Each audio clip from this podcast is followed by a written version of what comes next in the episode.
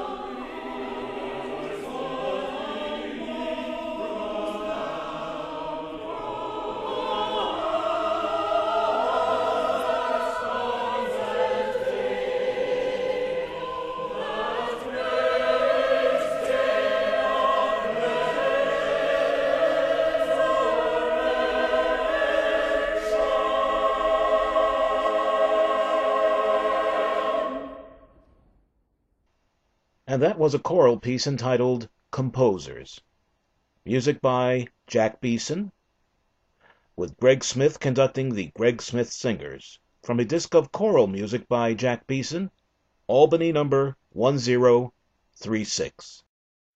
As mentioned before, Jack Beeson is best known for his operas, and back in the nineteen seventies, R C A issued a recording of his romantic comedy in music entitled Captain Jinks of the Horse Marines, based on the play by Clyde Fitch and with a libretto by Sheldon Harnick. Last year, Albany Records re-released this recording on a two C D set. And we will be hearing the finale from Act One. Among the cast members on this recording are Eugene Green as Colonel Mapleson, Robert Owen Jones as Jonathan Jinks, Caroline James as Missus Greenborough, and Nancy Jones as Missus Stonington.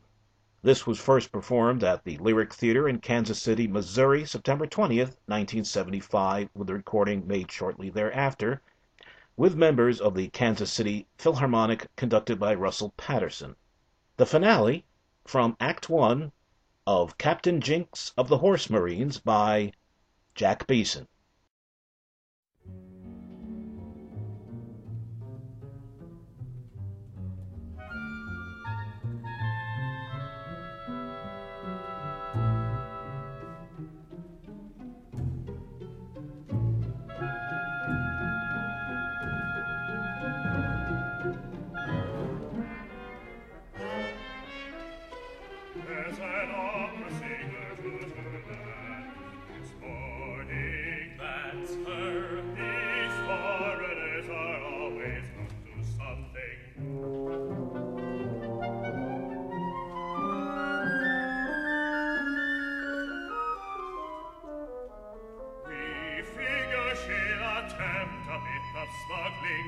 It's likely she'll offer me a bride.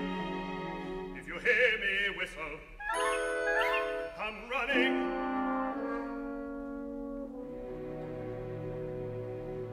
Madame Trentoni, Mademoiselle Trentoni, are you her husband?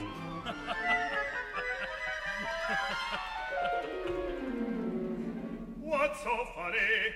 Nothing. I'm just a friend. Customs, may I inspect your luggage? The keys, please, Missus G.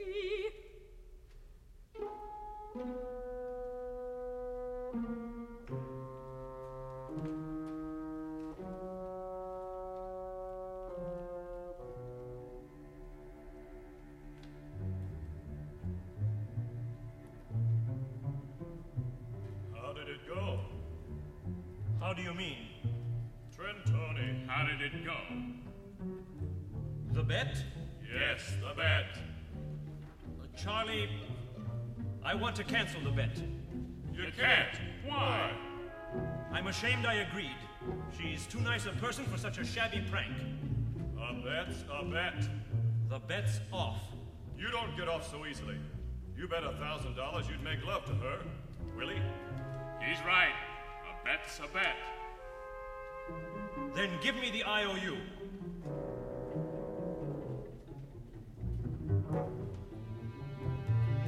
Jonathan Jinks, Esquire. There, it's finished. Get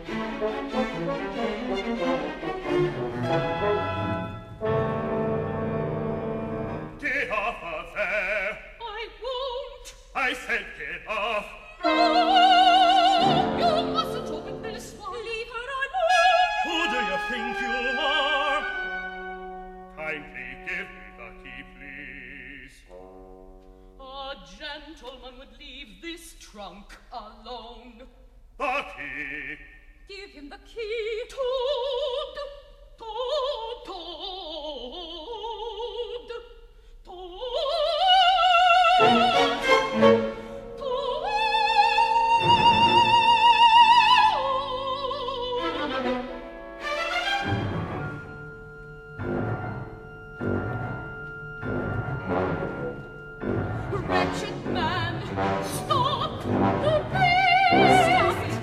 You have no right. I say.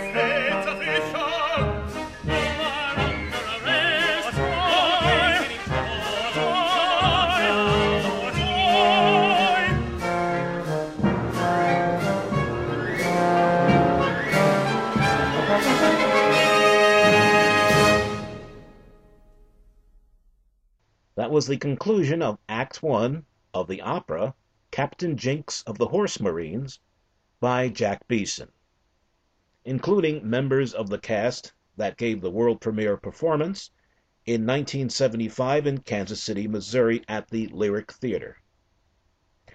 This recording, first issued on R C A in the nineteen seventies, is now on Albany Records eleven forty-nine fifty. Lee Hoyby was of the same generation as Jack Beeson. Hoyby was born in nineteen twenty-six and died March twenty-eighth of this year. Born in Madison, Wisconsin, Hoyby was considered something of a prodigy. He began playing the piano at age five, and later at Mills College studied under Darius Milhaud. Among his most important works are his operas such as The Tempest, based on Shakespeare, A Month in the Country, based on the play by Ivan Turgenev, and perhaps his most acclaimed work was Summer and Smoke, an opera based on the Tennessee Williams play, I'd like to point out that next month, June, Albany Records will be issuing a complete recording of this opera. So that is worth looking forward to, and we will have highlights from the opera posted on the Albany Records YouTube site, whose link is at the top of this page. In addition to his operas, he is well known for his songs for voice and piano. The renowned soprano Ursula Kleinecke Boyer, along with pianist Maria Perez Goodman, have released a disc on Albany Records of songs by Lee Hoyby, and we will hear three of them now.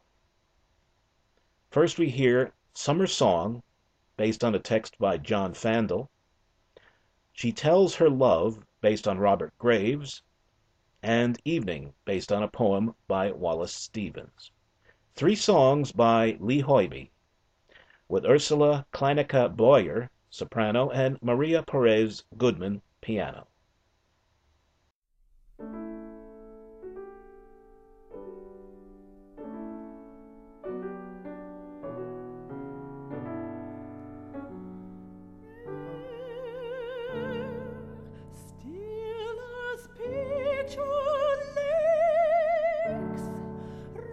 Silence,